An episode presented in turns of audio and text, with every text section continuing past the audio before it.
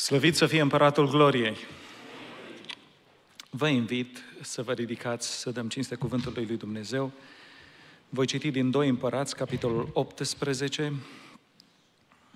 pagina 411 din traducerea Cornilescu, 2 Kings, chapter 18, starting with verse 28. Este vorba de împresurarea Ierusalimului de împăratul uh, Asiriei. Și a trimis acolo oameni pe cum Rabșache. Și în versetul 28 spune așa. Atunci Rabșache, înaintând, a strigat cu glas tare în limba iudaică și a zis, Ascultați cuvântul marelui împărat, împăratul Asiriei. Așa vorbește împăratul, să nu vă înșele Ezechia, căci nu va putea să vă izbăvească din mâna mea. Să nu vă facă Ezechia să vă încredeți în Domnul, zicând, Domnul ne va izbăvi și cetatea aceasta nu va fi dată în mâinile împăratului Asiriei. N-ascultați de Ezechia, căci așa vorbește împăratul Asiriei.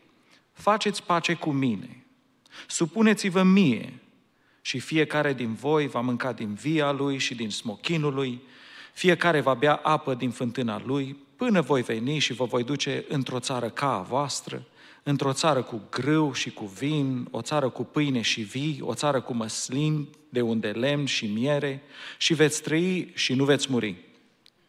N-ascultați dar de Ezechia, care vă amăgește zicând, Domnul ne va izbăvi. Oare Dumnezeii neamurilor au izbăvit ei fiecare țara lui din mâna împăratului Asiriei? Unde sunt Dumnezeii Hamatului și Arpadului? Unde sunt Dumnezeii Sefarvaimului, Henei și Ivei? Au izbăvit ei Samariei, Samaria din mâna mea? Care dintre toți Dumnezeii acestor țări și-au izbăvit țara din mâna mea pentru ca și Domnul să izbăvească Ierusalimul din mâna mea? Poporul a tăcut și nu i-a răspuns o vorbă, căci împăratul dăduse porunca aceasta, să nu-i răspundeți și Eliachim, fiul lui Hilchia, căpetenia casei împăratului, Shebna, logofătul și Ioah, fiul lui Asaf, scriitorul, au venit la Ezechia cu hainele sfâșiate și i-au spus cuvintele lui Rabșache. Până aici cuvântul Domnului, vă invit să reocupați locurile.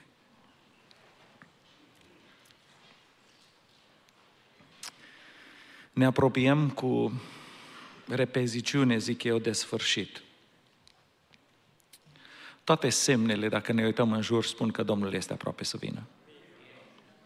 Semnele care a spus Domnul că le vom vedea înainte de a veni El, începem să le vedem lămurit. Diavolul știe că are foarte puțin timp rămas și se folosește de absolut toate uneltele care le are la dispoziție pentru a cuceri cât mai multe suflete,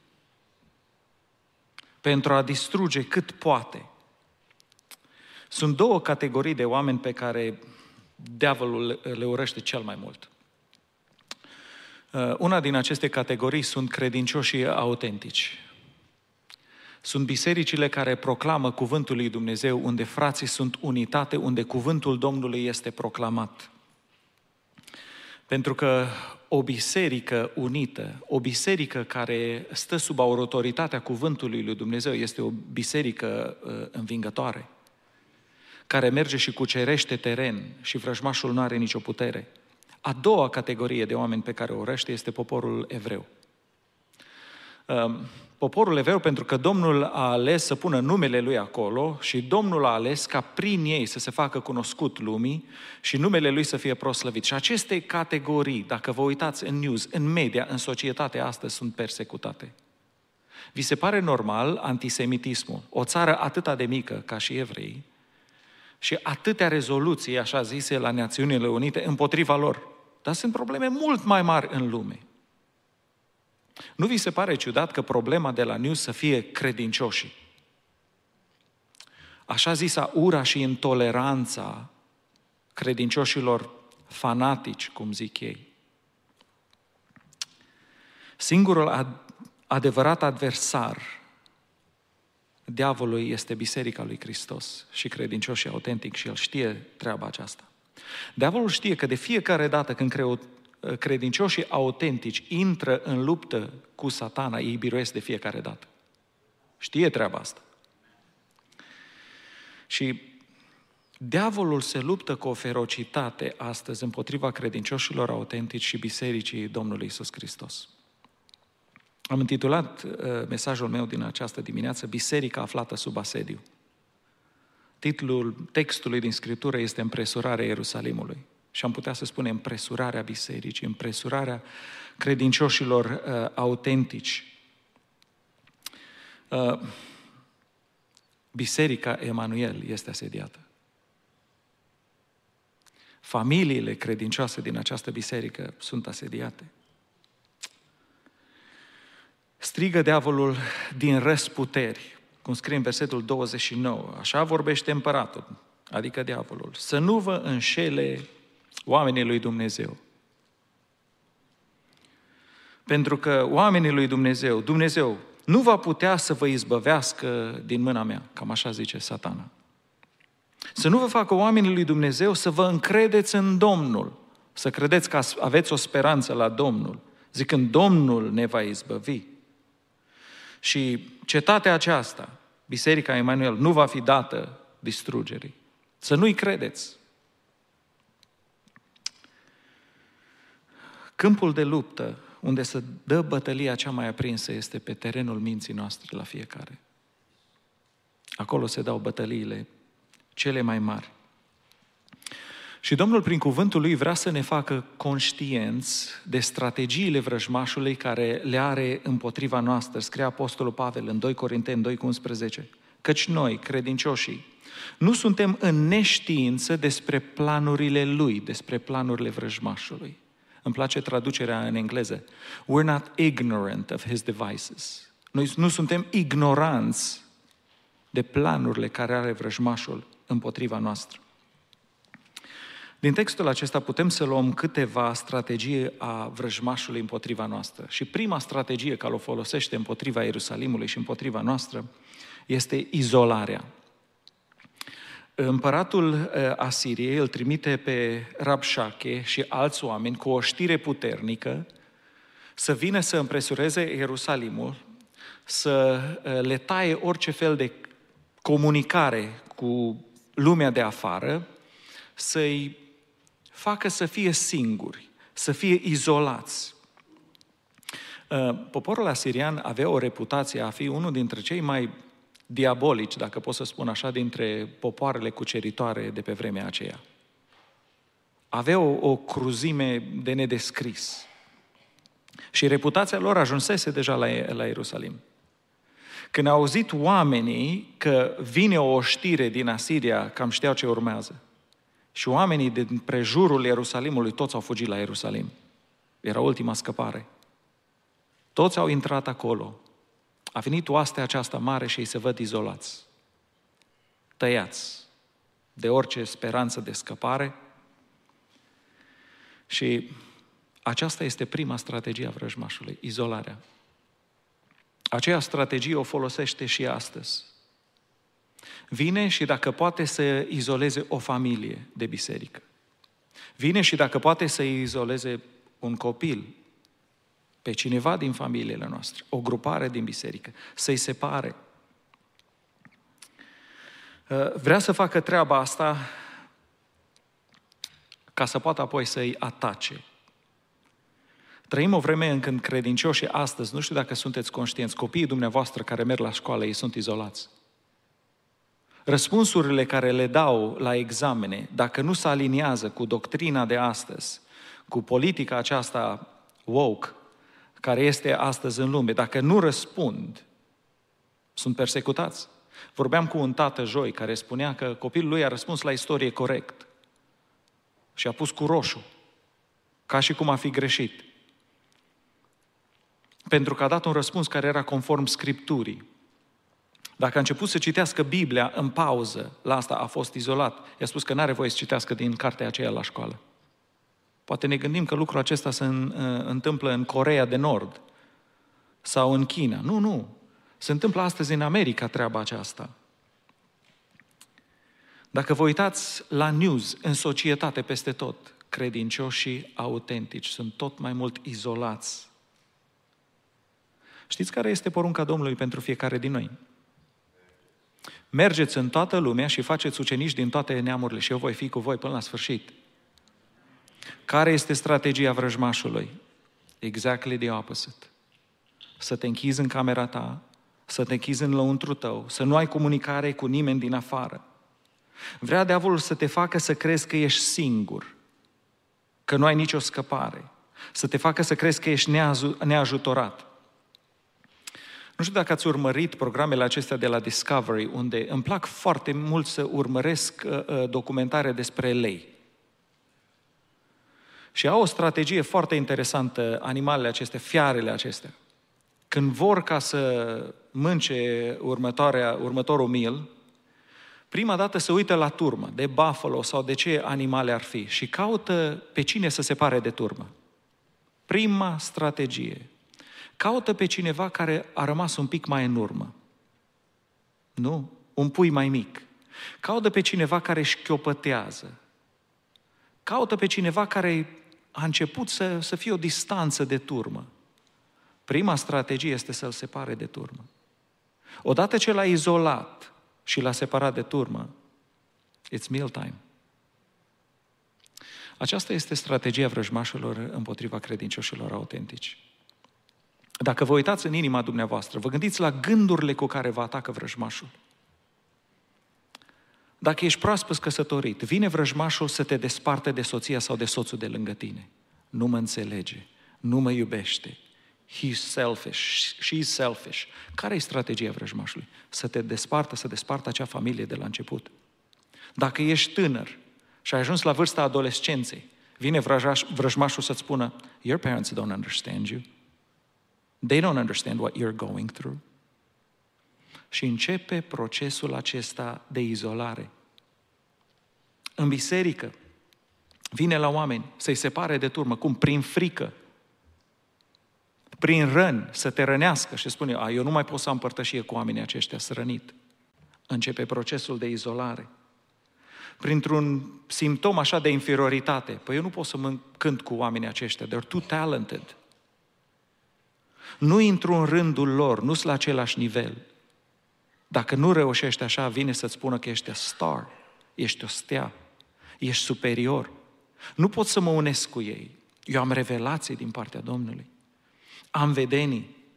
Domnul vorbește cu mine. Oamenii aceștia nu sunt la nivelul meu spiritual.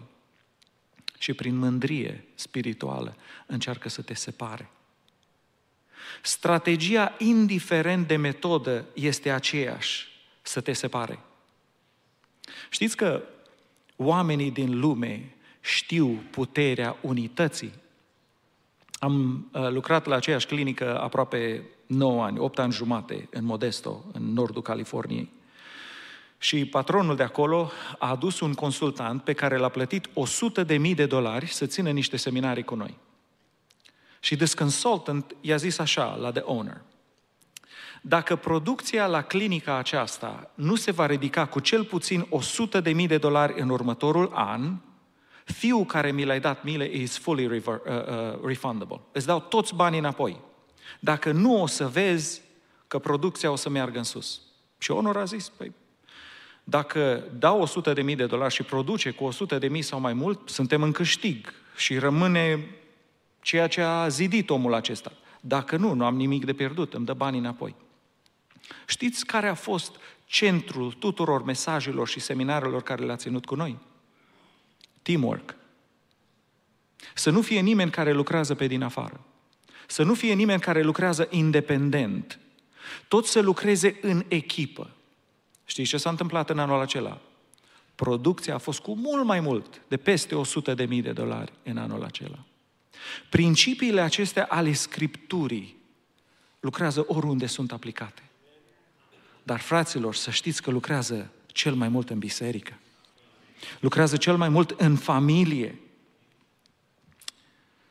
Diavolul știe că există o putere extraordinară în unitate. Știe că o, o familie unită este o putere. Știe că o biserică unită este o putere. Știe că atunci când ești slab, tu poți fi ridicat. Atunci când ești bolnav, ceilalți pot să se îngrijească de tine. Atunci când ești descurajat, poate să te ridice. Știe că puterea credincioșilor în unitate crește exponențial. Ascultați ce spune cuvântul Domnului, Levitic, capitolul 26, cu versetul 8. Și vorbește despre fiecare din noi de aici. Cinci din voi, adică cinci din noi, vor urmări o sută. O sută din voi vor urmări zece mii și vrăjmașii voștri vor cădea uciși de sabie înaintea voastră. Cine este vrăjmașul nostru? Este carne și sângele. Îs duhurile întunericului care lucrează astăzi. Și cuvântul Domnului promite ceva. Dacă cinci din voi vă uniți, unul din voi are putere să dărâme 20. Unitatea la doar cinci oameni. Dar dacă reușiți 100 din voi să vă uniți, spuneți pe fugă 100 de mii, adică fiecare din voi puteți să, să nimiciți 100. Nu vi se pare interesant sau strategic din partea vrăjmașului că primul lucru care vrea să-l dărâme este unitatea? Oare de ce? Oare nu avem noi probleme care avem de rezolvat? Oare nu sunt prinși de război care trebuie să fie eliberați? Oare nu sunt fii risipitori pe care noi să-i aducem înapoi acasă? Cum? Prin unitate. Prin unitate. Până nu învățăm lecția aceasta, cât timp îi dăm loc vrăjmașului să ne izoleze pe fiecare din noi, through hurt, offense, vine diavolul și spune, vezi ce ți-a făcut cu tare? Ai auzit ce vorbe a spus de tine? Strategia este să te marginalizeze, să te izoleze, ca tu să nu poți să ai nici un impact. Și ai nevoie de Dumnezeu în familia ta. Ai nevoie de Dumnezeu pentru copiii tăi. Avem nevoie de Dumnezeu pentru tineretul bisericii. Avem nevoie ca întăriturile vrăjmașului să fie dărâmate. Soluția este în unitate. Strategia vrăjmașului este exact opusul, să aducă divizie. Dacă te-ai izolat de biserică, fizic sau emoțional, fii atent, tu ești asediat de vrăjmașul. Ai căzut în strategia lui pentru tine. Cetatea de scăpare pentru tine, pentru familia ta, este Biserica Domnului Isus Hristos. Ascunde-te în trupul lui Isus Hristos, care este biserica, cu niște oameni foarte imperfecți, ca și mine. Oameni care sunt copii ai lui Dumnezeu, care au neprihănirea lui Hristos, nu a lor personală. Unitatea, armonie este o armă adevărată. Să ne ajute Domnul să o folosim. A doua strategie împotriva credincioșilor este intimidarea. Scrie aici că împăratul Asiriei a trimis o știre puternică. Vine diavolul cu tot felul de gânduri ca să-ți spună you have no chance, nu ai nicio șansă. Vine cu niște sim- simțăminte atât de puternice că tu o să spui eu nu o să pot să iert niciodată. Eu nu pot să mă unesc cu oamenii ăștia. Vine cu niște gânduri de catastrofă care vei spune, oh, Doamne, eu nu pot așa ceva. Știți ce făceau asirienii la cetățile care le biruiau, care nu se supuneau? Tăiau capetele oamenilor și făceau o piramidă de capete tăiate la intrarea cetății. Să bage groaza în popoarele din jur și le spunea, you're next. Uh, cetatea următoare la care o să batem o să fie cetatea voastră. Dacă nu vă supuneți, dacă nu deveniți robii noștri, să facem noi ce vrem cu voi, acesta este destinul vostru. Acesta este destinul tuturor celor ce se opun. Strategia vrăjmașului de intimidare, să știți că nu s-a schimbat. Vine la mințile credincioșilor și vă pictează o piramidă din aceasta de capete tăiate. Vă dă tot felul de imagini din acestea care urmează distrugerea. Trimite un diagnostic, diavolul. Ăsta e destinul tău. Știți ce a făcut omul lui Dumnezeu când a văzut că robul lui a început să fie intimidat de frică? Este vorba de Elisei și de robul lui. Spune în 2 Împărați 6 cu 15, slujitorul omului lui Dumnezeu s-a sculat dis de dimineață și a ieșit. Și iată că o oaste din nou înconjura cetatea, cu cai și cu care. Reacția slujitorului. Și slujitorul a zis omului Dumnezeu, ah, Domnul meu, ce vom face? Vine diavolul cu o imagine din aceasta și ne punem toți mâinile în cap la familia noastră, la familia bisericii și zice, ah, Doamne, ce mai facem în situația asta? Nu, mesajul este acesta, you're done. Nu mai este nicio șansă. Însă omul lui Dumnezeu a răspuns, nu te teme, căci mai mulți sunt cei, ce, cei cu noi decât cei cu ei. Elisei s-a rugat și a zis, Doamne, deschide ochii să vadă. Și Domnul a deschis ochii slujitorului care a văzut muntele plin de cai și de care de foc în prejurul lui Elisei. Aș vrea să ne rugăm Domnului cu toții, când vin momentele acestea de intimidare și să ne rugăm, Doamne, deschide-ne ochii. Deschide-ne ochii să vedem îngerii tăi. Deschide-ne ochii să vedem proviziile care le-ai pregătit. Deschide-ne ochii să vedem autoritatea care o avem prin cuvântul tău ca și copii ai tăi. Pentru că momentele acelea, știți ce o să facem? Ne pregătim de luptă. Știm că cu Domnul suntem mai mult decât biruitori. Să ne ajute Domnul să biruim strategia aceasta a vrăjmașului care este intimidarea. A treia strategie împotriva credincioșilor este batjocura, mocking. Spune versetele 23 și 24. Rapșache spune, acum fă o învoială cu stăpânul meu, împăratul Asiriei, îți voi da 2000 de cai să vedem dacă poți din partea ta să dai atâția călăreți ca să încalece pe ei. Și cum ai putea îndepărta o căpetenii din cei mai mici slujitori ai stăpânului meu? Deci el spune, you guys are really weak. Voi nu aveți nicio șansă. Aduc eu cai de luptă, 2000 de cai, să văd dacă aveți voi 2000 de călăreți. Era un fel de batjocură la adresa lor. Observați că bagiocora întotdeauna vine la abilitățile noastre personale. Nu le-am calcul pe Dumnezeu niciodată. Vine vrăjmașul și se spune, poți tu să faci ceva? Și își bate joc de tine. Dar nu ia în calcul absolut deloc cine suntem noi în Hristos. Câți vă aduceți aminte de vremul, vremul, vremurile acelea de pe vremea comunismului, când uh, trecea când un reprezentant al partidului prin clase și ridica ca toți pocăiții să se ridice în picioare. Și aduce cineva aminte de vremurile acelea? Mi-aduc și eu aminte.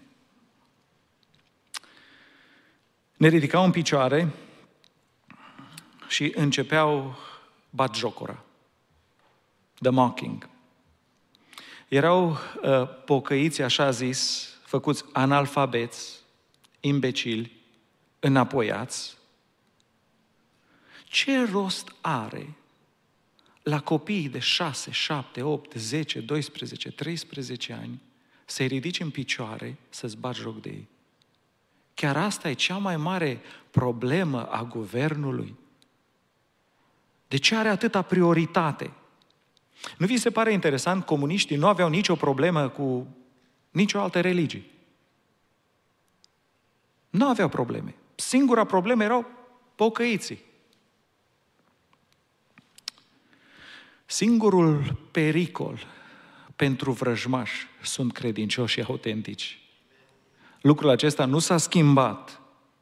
Știți că erau copii ai credincioșilor care după un an, doi de zile au cedat și nu s-au mai ridicat în picioare când au zis ca pocăiții să se ridice în picioare? Și ce este trist? Unii din ei nici până astăzi nu s-au mai ridicat. Au cedat la strategia aceasta vrăjmașului de batjocură. Și vreau să spun în această dimineață să nu lași pe diavol să te definească pe tine. Dacă ai uitat cine ești în Hristos și ce onoare ai ca să fii numit copilul lui Dumnezeu, citește Efeseni capitolul 1. Efeseni capitolul 1 este ca o carte de identitate care arată cine suntem noi în Hristos. Această armă de batjocură este o it's psychological warfare. E o armă psihologică care o folosește. Să vină vrăjmașul să-și bată joc de tine. Dacă nu ai cedat la celelalte lucruri, să cedezi la aceasta, să ne ajute Domnul să biruim. A patra strategie împotriva credincioșilor autentici este dezbinarea. Versetul 29. Așa vorbește împăratul Asiriei. Să nu vă înșele Ezechia, căci nu va putea să vă izbăvească din mâna mea. Să nu vă facă Ezechia să vă încredeți în Domnul zicând, Domnul ne va izbăvi și cetatea aceasta nu va fi dată în mâinile împăratului Asiriei. Care era strategia vrăjmașului când Rapșache striga lucrurile acestea? Strategia era ca poporul să iese de sub autoritatea împăratului. Și aceasta este strategia imperiilor. Divide and conquer. Mergi undeva, îi împarți și apoi îi cucerești. Când ei nu mai sunt uniți, sunt mult mai ușor de cucerit. Și strategia aceasta a sirienilor era să împarte poporul, să nu mai asculte de împărat, să devină, să se împartă, să ajungă la anarhie și atunci absolut poți să-i cucerești. Și mai important, atunci când ai scos pe popor de sub autoritatea împăratului, a lui Ezechia, prin aceasta îi scoți de sub autoritatea lui Dumnezeu. Cum? Pentru că Dumnezeu întotdeauna lucrează pentru un sistem de autoritate. Aceasta, așa lucrează Dumnezeu. Așa lucrează Dumnezeu în familie, așa lucrează Dumnezeu în biserică. Nu vi se pare interesant cât de mult este atacată instituția familiei și a bisericii în ziua de astăzi? Uh, tata nu mai are nicio autoritate. Foarte interesant. Tata reprezintă autoritatea lui Hristos în familie. Părinții nu mai au voie să disciplineze copiii. De ce? Ca să iasă de sub autoritatea părinților. Părinții nu mai au voie să-și educe copiii. Se duc azi lupte ca copiii să fie luați la grădiniță de la vârsta de trei ani. Pentru că sunt mai maleabili. Dacă nu poate să le spele creierul de la vârsta de 6-7 ani, au spus, trebuie să începem de la vârsta de 3 ani. Să fie mandatory. De la vârsta 3 ani să duci copiii. De ce? Ei să-i crească, așa cum văd ei.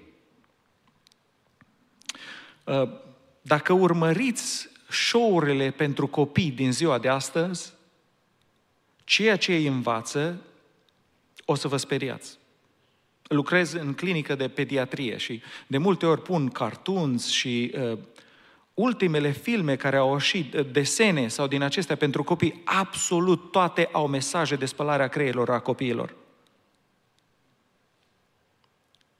Deja sunt povești de dragoste între persoane de același sex. La copii de 3, 4, 5 ani.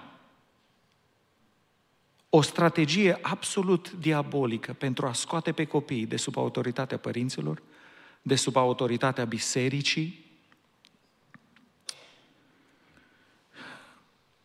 să nu lași cumva pe vrăjmaș să introducă dezbinarea în familia ta. Să nu lăsăm pe diavolul ca să introducă dezbinarea în biserica Emanuel. Să nu ne lase Dumnezeu ca să ieșim de sub autoritatea Lui. Să nu lăsăm să ne rugăm pentru copiii din biserică ca să rămână sub autoritatea părinților și automat prin aceasta sub autoritatea lui Dumnezeu. Și cei care au ieșit Domnul să-i aducă pe fiecare din ei înapoi. Dumnezeu lucrează prin autoritate.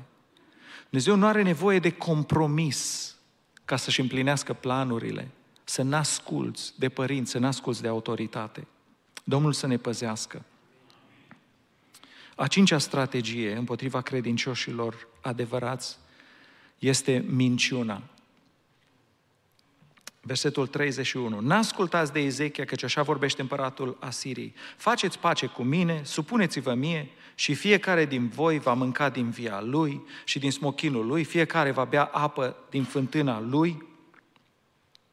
Până voi veni și vă voi duce într-o țară ca a voastră, într-o țară cu grâu și cu vin, o țară cu pâine și vii, o țară cu măslin unde lemn și miere și veți trăi și nu veți muri. N-ascultați dar de Ezechia care vă amăgește zicând Domnul vă va izbăvi. Minciuna aici era aceasta. Trădează-ți principiile și o să fie bine cu tine. N-asculta de porunca Domnului, n-asculta de oamenii lui Dumnezeu și o să-ți fie bine. Nu asculta de părinți, de autoritatea care... Uh, na, nu, să nu-ți crezi părinții. Să nu crezi oamenii aceștia de la biserică, să înapoiați. Dacă vrei să-ți fie bine, ascultă de mine. Acesta este mesajul. În școli, la grădiniță, în mass media. A venit diavolul la Eva și când a spus, Domnul ne-a spus să facem așa, ce i-a spus? Hotărât că nu o să mori. Mesajul era cam acesta. Vrei să fii fericit? Vrei să fii împlinit? Domnul nu vrea ca să tu să fii împlinit. Nu vrea ca să fii fericit. Există o bucurie extraordinară dacă îți trădezi principiile. O să-ți fie bine. Totul o să fie ok în viitor. Nu e în felul cum crezi tu acum. O să te muți în altă parte, din familia ta în altă parte, din biserică în afara bisericii, dar don't worry. Totul o să fie ok. Acesta era mesajul pentru poporul lui Dumnezeu. Supuneți-vă mie, totul o să fie ok. Vouă o să vă fie bine. Cuvântul lui Dumnezeu nu se schimbă. Promisiunile adevărate le găsim în Cuvântul lui Dumnezeu. Cuvântul lui Dumnezeu rămâne da și amin. Domnul are promisiuni de binecuvântare pentru tine, pentru viața ta, pentru familia ta. Să n-asculți pe vrăjmaș, că vrea să te fure de binecuvântările care le are Domnul pentru tine. Domnul Iisus spunea că cerul și pământul vor trece, dar cuvintele mele, absolut deloc, nu vor trece. Așa sa strategie împotriva credincioșilor autentici este folosirea de dovezi false, using false evidence. Spune așa, versetul 33, oare Dumnezeii neamurilor au izbăvit ei fiecare din țara lui din mâna împăratului Asiriei? Unde sunt Dumnezeii Hamatului și Arpadului? Unde sunt Dumnezeii Sefarvaimului, Henei și Ivei? Au izbăvit ei Samaria din mâna mea? Care dintre toți Dumnezeii acestor țări și-au izbăvit țara din mâna mea pentru ca și Domnul să izbăvească Ierusalimul din mâna mea. Le spunea, celelalte popoare n-au avut nicio șansă. Nici Dumnezeu vostru nu vă poate ajuta. Dumnezeii la ceilalți nu i-a ajutat. Dumnezeu vostru nu-i mai mare. Va veni diavolul și îți va spune, crezi că căsnicia ta e mai bună ca căsnicia la ceilalți? Destinul tău este la fel. Tu o să ajungi divorțat. Vezi ce s-a întâmplat cu copilul lui Cutare? Așa se va întâmpla și ție. Tu crezi că ești mai credincios, tu ești mai pocăit? Vezi ce s-a întâmplat cu businessul lui Cutare? Așa o să se întâmple și cu businessul tău. Vezi ce s-a întâmplat cu sănătatea la Cutare? Vezi ce s-a întâmplat cu biserica Cutare? Așa se va întâmpla și cu biserica Emanuel. Toate acestea sunt dovezi false. Every one of them. Spune cuvântul lui Dumnezeu, Psalmul 91 cu versetul 7. O mie să cadă alături de tine și zece mii de la dreapta ta, dar de tine nu se va apropia. Doar vei privi cu ochii și vei vedea răsplătirea celor răi. Domnul nu ne spune că noi nu o să trecem prin foc, că nu o să fim aruncați cu foc, dar ne promite că o să fie cu noi în foc. Promite că în mijlocul cuptorului El este cu noi și oamenii vor vedea lucrul acesta. Domnul promite că noi trecem de partea cealaltă. Da, ceilalți oameni care nu l-au pe Dumnezeu nu au nicio șansă. Dovezile care ți le aduce vrăjmașul sunt dovezi false. Destinul împăratului Saul nu era, împăra, nu era destinul lui David. Nu era același destin. Îmi place versetele de la cântarea care cântau The Messengers. Destinul tău e să învingi. Când ești căzut, nu dacă o să fii căzut, când ești căzut, care e destinul tău? Să te ridici, pentru că destinul tău l-a scris cândva Isus. Destinul tău este să fii biruitor. Acesta este destinul pentru fiecare din noi, nu să fim înfrânți. A șaptea strategie împotriva credincioșilor autentici este folosirea profețiilor false. Ascultați ce a spus Rapșache, versetul 25. De astfel, oare fără voia Domnului m-am suit eu împotriva acestui loc ca să-l nimicesc? Domnul mi-a zis, suie-te împotriva țării acesteia și nimicește-o. A zis Domnul așa ceva? Absolut deloc, nu. Absolut deloc, nu. Vine diavolul cu tot felul de lucruri. Se întâmplă ceva cu un copil de al tău. Primești un diagnostic de la doctor. Auzi o veste. Și ceva vine și îți spune, Domnul te pedepsește. Lucrul acesta se întâmplă pentru păcatul ăla care știi tu care, pentru greșeala aceea. Sfârșitul tău, ești terminat. Domnul a trimis lucrul acesta în viața ta. Sunt absolut false aceste lucruri. Sunt profeții din gura diavolului, care câteodată mai își fac loc și în gura credincioșilor. Și ce spune cuvântul lui Dumnezeu? Psalmul 23 cu versetul 4. Toiagul și nuiaua ta ce fac? Mă mângâie. Da, toiagul reprezintă cârmuire. Când vezi direcția care o dă Domnul la viața ta, ceva ți aduce mângâiere. Da, Domnul disciplinează pe copiii pe care îi iubesc, dar în momentul disciplinei există o mângâiere. Pentru că atunci când vine Domnul și arată o problemă din viața ta și vine cu o corecție și vine la fiecare din noi, întotdeauna soluția este Domnul Isus Hristos și ce a făcut El pentru noi. Întotdeauna ne arată soluția la problema noastră. Domnul nu o să dea niciodată o profeție care pe tine te distruge, care nu te mângâie, care nu-ți aduce ridicare. Dacă nu-ți aduce mângâiere și ridicare, să o respingi în numele Domnului Isus Hristos. Chiar dacă spune că vine așa de la Domnul. Domnul nu se contrazice. Cuvântul profetic al lui Dumnezeu întotdeauna se aliniază cu Scriptura, pentru că este același Duh care a scris acela, lucrurile acestea. A opta strategie împotriva credincioșilor autentici este să schimbe atmosfera deasupra ta. To change the atmosphere, your atmosphere.